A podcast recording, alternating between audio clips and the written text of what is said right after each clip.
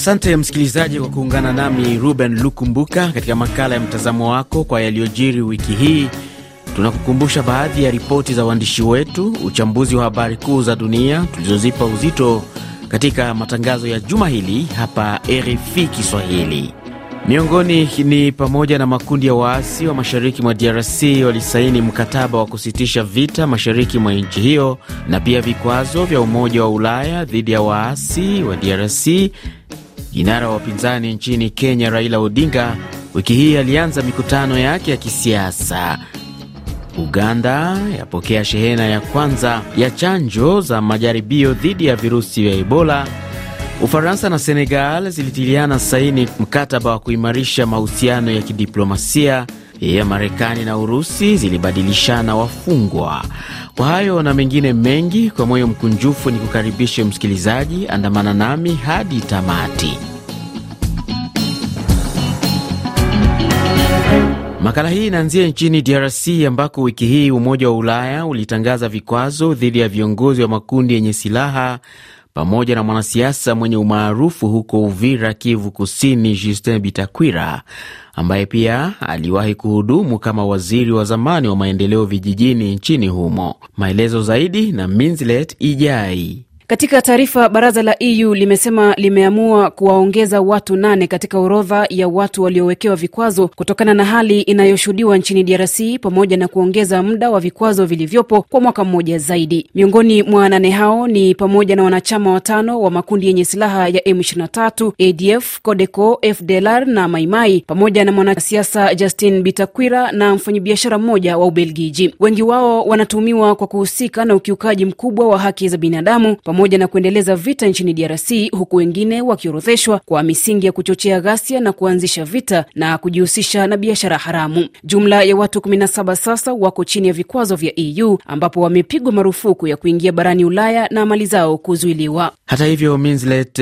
Justin Bitakwira alikanusha tuhuma zilizotolewa dhidi yake na umoja huo wa Ulaya. Mimi sijachukua bunduki hata siku moja, sijauweka hata panya moja. Wanasema mimi nachukia Batusi wanaojiita Wanyamulenge. Nawachukia wapi? Sasa kama wanatafuta ni nani anayeua watu katika Kongo, Bitakwira haimo. Enok Ruberangabo Sebineza ni mbunge wa zamani kutoka eneo la Minembwe, akaweka neno Orodha hii ambayo imetokea, watu hawa ndio wanaleta shida kwa kuchochea vita na ukabila. Hawa wakina Bitakwira Juste Bihonahari ambaye amewahi kuwa uh, mbunge mara nyingi wa Uvira na amekuwa ministre mara nyingi pia.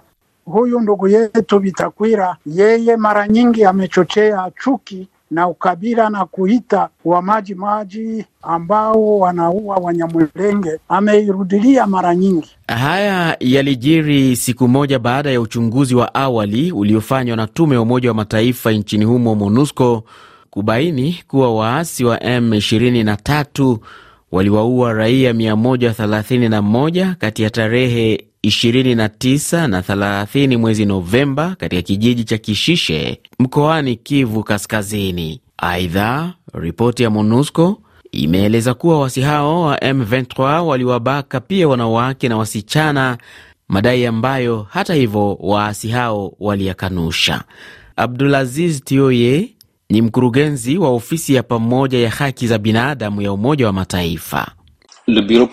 Ofisi ya pamoja ya haki za binadamu pamoja na MONUSCO imetangaza ripoti ya matokeo ya uchunguzi wa mwanzo. Uchunguzi huu umebaini kuwa waasi wa M23 ndio wamehusika moja kwa moja na mauaji ya watu wasiopungua 131 raia wa kawaida. Ilikuwa ni wakati wa operesheni za kulipiza kisasi tarehe 29 na tarehe 30 Novemba hapo Kishishe na Bambo, vijiji viwili katika wilaya ya Ruchuru mkoani Kivu Kaskazini. Kunao wale ambao waliuawa kwa kupigwa risasi na wengine kwa kuchomwa visu na mapanga. Wanawake ishirini na wawili na wasichana walibakwa. Waasi wa M23 kwa upande wao walikanusha kuhusika na mauaji hayo na kusema wako tayari kuyakaribisha mashirika ya kimataifa kuchunguza ukweli wa mauaji hayo. RFI.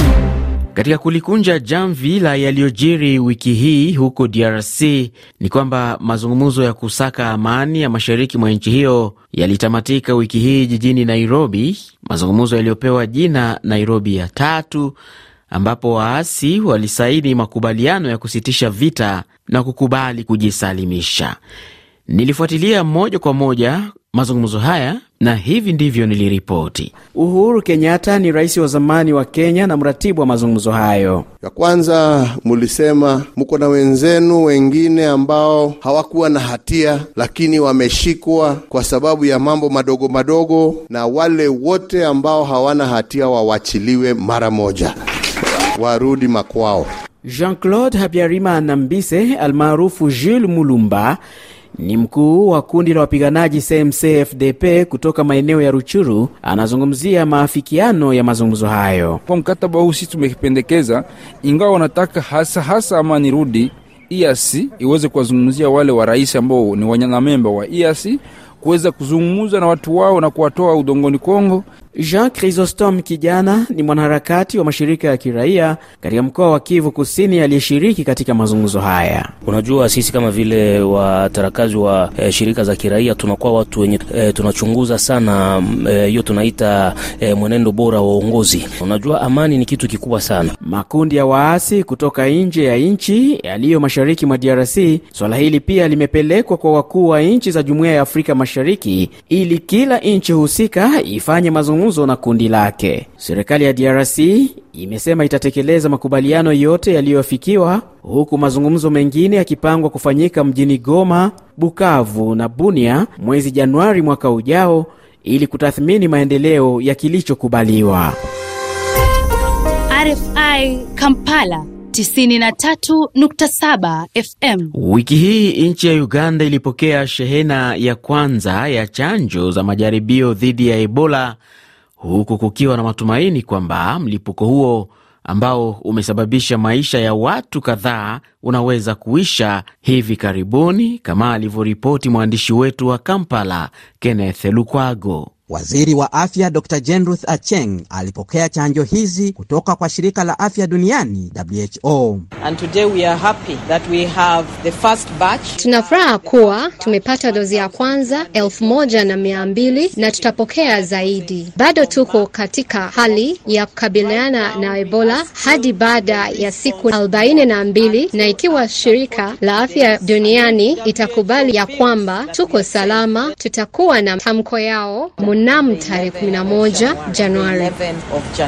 Chanjo hizi zitatumika kuanza wiki ijayo katika wilaya za Mubende na Kasanda kulikokuwa na mlipuko mkubwa wa Ebola. Hata hivyo, afisa anayesimamia kazi katika ofisi ya WHO hapa Uganda, Dr Charles Njuguna ameonya kuwa chanjo za majaribio zisichukuliwe kama tiba. So what we have here today, tulicho nacho hapa ni chanjo kwa ajili ya utafiti na siyo tiba. Kufanya jaribio hapa Uganda, chanjo itapewa wale walio katika hatari kubwa zaidi. To those at greatest risk. Tangu mamlaka ya Uganda ilipotangaza mlipuko wa Ebola mnamo tarehe 20 mwezi wa Septemba mwaka huu, visa 142 vimethibitishwa na vifo 56 kutokea. Kenneth Lukwago, Kampala, RFI Kiswahili. Nchini Kenya, kiongozi wa muungano wa kisiasa wa Azimio la Umoja One Kenya, Raila Odinga alizindua mikutano ya hadhara kukosoa uongozi wa Rais William Ruto miezi mitatu baada ya kuingia madarakani. Odinga na wanasiasa wengine wamehoji sera za serikali ya Ruto na kulaani mchakato wa kuwaondoa ofisini makamishina wanne wa tume ya uchaguzi IEBC waliokataa kutambua ushindi wa Ruto. Hawa makomishina wanne warudishwe pale, alipana Ruto mpaka azuiliwe kuteua tume ingine ya, ya, ya uchaguzi ambayo ni yake ni kama kagosi yake. Kama amefanya namna hiyo, kutakuwa kuna uchaguzi katika taifa letu. Mwaka mpya ikifika, tutanyosha nyinyi mwelekeo, njia ile ambayo itakuwa njia ya ukombozi. Tunataka vijana na kina mama wasimame imara, watetee uhuru ambaye tumepigania sisi kama Wakenya wote. Katika hatua nyingine, muungano wa Azimio la Umoja One Kenya umefuta mpango wa kuandaa sherehe sambamba ya sikukuu ya uhuru maarufu kama Jamhuri Day tarehe 12 mwezi huu jijini Nairobi. Kiongozi wa muungano huo bungeni Opio Wandai alisema hafla hiyo ilisitishwa kwa sababu ya mazungumzo yajayo ambayo yatawaweka mbali viongozi wakuu wa chama. Hayo yalijiri wakati rais wa Kenya William Ruto alisikika akitoa kauli kwamba maandamano ya Odinga yanalenga kulemaza uchumi wa taifa hilo na kuidhalilisha serikali yake. Nimemwambia Profesa Kindiki aulize hawa watu schedule ya maandamano, ndio tuwapatie askari ya kuwachunga wasiharibu mali ya watu, kama wanataka kufanya every day ama every week ama every month na kwa miaka ngapi. Hawa watu tunawajua kwamba hawataki uchumi wa Kenya iendelee, kwa sababu wamezoea kuweka watu kwenye umaskini, ndio waweze kuwatawala, ndio waweze kufanya yale mambo yanafanya. Ni sauti yake William Ruto, rais wa Kenya. Mashirika ya Umoja wa Mataifa yanasema machafuko yanayoendelea kaskazini mwa nchi ya Sudan Kusini yamesababisha maelfu ya watu kuyakimbia makwao katika wiki kadhaa zilizopita. Carol Korir na maelezo zaidi. Jimbo lililoathirika zaidi ni lile la Upper Nile na ripoti zinasema baadhi ya watu walioyakimbia makwao wamelazimika kujificha kwenye maeneo yenye madimbwi ya maji na misitu. Tume ya Umoja wa Mataifa inayoshughulikia misaada ya kibinadamu OCHA inasema machafuko haya yamesababisha watu elfu sita mia moja kuyakimbia makwao tangu katikati ya mwezi Novemba. Hata hivyo, tangu mwezi Agosti, tume ya Umoja wa Mataifa inayoshughulikia wakimbizi umesema kuwa watu zaidi ya elfu ishirini wameyakimbia makwao huku wengine zaidi ya elfu tatu wakikimbilia nchini Sudan. Katika hatua nyingine, inahofia kuwa idadi ya watu wasiofahamika wamepoteza maisha, wengine wametekwa, huku wasichana na wanawake wakibakwa. Tume ya Umoja wa Mataifa nchini Sudan Kusini imeitaka serikali jijini Juba kusaidia kusitisha mapigano katika jimbo hilo la Upper. Wiki hii wanajeshi wa serikali nchini Somalia na makundi yenye silaha walifanikiwa kudhibiti mji wa Adan Yabal kaskazini mashariki mwa Mogadishu ambao umekuwa ukidhibitiwa na magaidi wa Al-Shabab kwa miaka sita. Rais Hassan Sheikh Mohamud wiki hii alisema magaidi hao waliondoka katika mji huo baada ya kujisalimisha, mafanikio mengine kama haya yakionekana katika majimbo ya Galmudug na Hirshabel. Kule Afrika Kusini ni kwamba bunge liliahirisha hadi wiki ijayo kujadili ripoti inayomtuhumu Rais Cyril Ramaphosa kuficha mamilioni ya fedha katika makazi yake, hatua ambayo huenda ikasababisha apigiwe kura ya kukosa imani naye. Mengi zaidi na Victor Abuso. Kikao cha wakuu hao wa ANC kimekuja baada ya rais Ramaphosa kusema hatojiuzulu na kueleza kwamba anawaachia wakuu wa chama hicho kuamua hatima yake. Msemaji wa chama hicho Pule Mabe amesema rais asingeweza kusalia kwenye kikao hicho kwa kuheshimu kanuni za chama kwamba mshukiwa hawezi kuwa kwenye kikao kinachomjadili. Kumekuwa na shinikizo za kumtaka kiongozi huyo kuachia nafasi ya urais baada ya ripoti kuonyesha kwamba alishindwa kueleza ni kwa namna gani mamilioni ya dola ilipatikana katika shamba lake huko Mpalampala, huku akishukiwa kwamba fedha hizo huenda ni za wizi. Siku ya Jumanne, wabunge nao watapata nafasi ya kuijadili ripoti hiyo, na ripoti zinasema kwamba kuna uwezekano wa kuwasilishwa kwa mswada wa kukosa imani rais Ramaphosa katika bunge hilo ambalo lina wabunge 400 ambalo chama cha NC kina wabunge 230. Na katika eneo la Afrika magharibi na kaskazini, tukianzia huko Nigeria ambako wiki hii vikosi vya jeshi vilishutumiwa kwa kuendesha mpango mkubwa wa utoaji mimba kwa wanawake walionusurika katika makundi ya wanajihadi kaskazini mwa nchi hiyo kwa takriban muongo mmoja. Haya ni kulingana na uchunguzi wa shirika la habari la Reuters uliochapishwa Jumatano, uchunguzi ambao jeshi lilikanusha. Maelezo zaidi na mwandishi wetu Ali Bilali ambaye alifuatilia kwa karibu taarifa hiyo. Kwa mujibu wa uchunguzi huo, jeshi la Nigeria limekuwa likiendesha mpango wa utoaji mimba kwa siri kaskazini mashariki mwa nchi hiyo tangu mwaka 2013 na kumaliza takriban mimba elfu kumi kwa wanawake na wasichana ambao wengi wao walitekwa nyara na kubakwa na wanajihadi. Nyingi za utoaji mimba zilifanywa bila ridhaa ya wanawake, mara nyingi bila wao kujua, wanaripoti waandishi hao wa habari ambao wamejikita zaidi kupitia ushuhuda wa wanawake na wasichana 33, wafanyakazi watano wa afya na wafanyakazi tisa wa usalama waliohusika katika mpango huo, lakini pia hati za kijeshi za kumbukumbu kumbu za hospitali. Wanawake na wasichana walikuwa wajawazito kutoka kwa wiki chache hadi miezi minane. Wengine walikuwa na umri wa miaka kumi na miwili, uchunguzi huo umebaini. Kulingana na ushuhuda uliokusanywa na waandishi wa habari, askari waliwahakikishia wanawake kwamba vidonge na sindano zilikusudiwa kurejesha afya zao na kukabiliana na magonjwa kama vile malaria. Msikilizaji, wiki hii Ufaransa na Senegal zilikubaliana kuimarisha mahusiano ya kidiplomasia kwa kutiliana saini mikataba sita tofauti, ikiwemo kuimarisha sekta ya maendeleo ya kiuchumi na kibiashara. Amadou Ba ni waziri mkuu wa Senegal. Dans le même élan, j'ai salué l'engagement de la France. Katika hali hiyo hiyo inaukaribisha ushirikiano wa Ufaransa kwa nchi za Afrika katika mapambano dhidi ya ugaidi, eneo la Sahel na uhalifu unaovuka mipaka. Shida moja tu kati ya nchi zetu mbili, Bi Waziri Mkuu, ni kwamba hakuna shida, hakuna hata moja.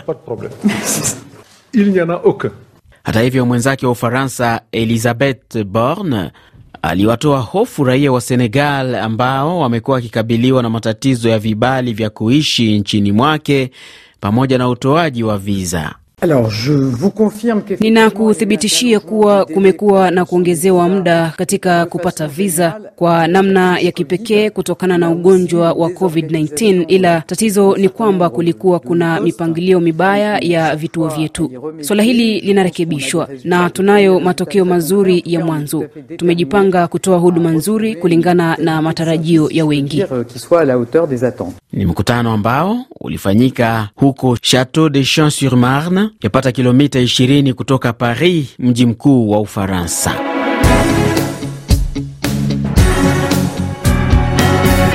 Kwingineko duniani, wiki hii Urusi iliachia huru mchezaji wa mchezo wa kikapo Brittney Griner baada ya kubadilishana na mfungwa mwingine raia wa Urusi Victor Brut, mfanyabiashara wa silaha aliyekuwa anashikiliwa nchini Marekani. Hili liliwezeshwa na nchi ya Falme za Kiarabu. Rais Joe Biden hakusita kuweka neno. Kazi hii siyo rahisi na mashauriano huwa ni magumu sana, lakini ni jukumu langu kama rais kuhakikisha kwamba raia wote wa Marekani wanakuwa salama popote walipo duniani. Nina furaha kwamba leo tumeileta pamoja familia hii. Ni sauti yake Joe Biden, rais wa Marekani. Huku hayo yakijiri namna hiyo, rais wa Urusi Vladimir Putin alikiri kwamba wanajeshi wake wataendelea kupigana nchini Ukraine kwa kipindi kirefu, akisema kwa wakati huu hakuna kikosi kingine cha wanajeshi ambacho kitatumwa huko Ukraine. Kuhusiana na lengo la kupata mafanikio ya kijeshi, bila shaka hili litachukua muda mrefu. Umetaja kuendelea kuchukua udhibiti, hilo ni muhimu kwa Urusi, ni jambo la maana kwetu. Kauli yake inajiri wakati huu wanajeshi wa Urusi wakianza kuondoka katika baadhi ya maeneo waliokuwa wanayakalia nchini Ukraine. Wiki hii nchi ya Peru ilimpata rais mpya Dina Boluarte ambaye punde baada ya kuapishwa kuongoza taifa hilo la Amerika Kusini katika kipindi cha mvutano mzito wa kisiasa baada ya kuondolewa kwa aliyekuwa rais wa nchi hiyo Pedro Castillo na kukamatwa, Boluarte alianza kupata shinikizo za kuunda serikali ya pamoja nchini humo. Nchini Indonesia, bunge lilipitisha mswada wa sheria unaoharamisha watu nchini humo kushiriki tendo la ndoa nje ya ndoa halali. Kwa mujibu wa sheria hiyo, mtu yeyote atakayekamatwa akishiriki tendo la ndoa nje ya ndoa halali atafungwa jela hadi mwaka mmoja. Na msikilizaji, ni kwa taarifa hiyo kutoka Indonesia ndio nami nafikia tamati ya makala ya mtazamo wako kwa yaliyojiri wiki hii. Naitwa Ruben Lukumbuka, kwa heri.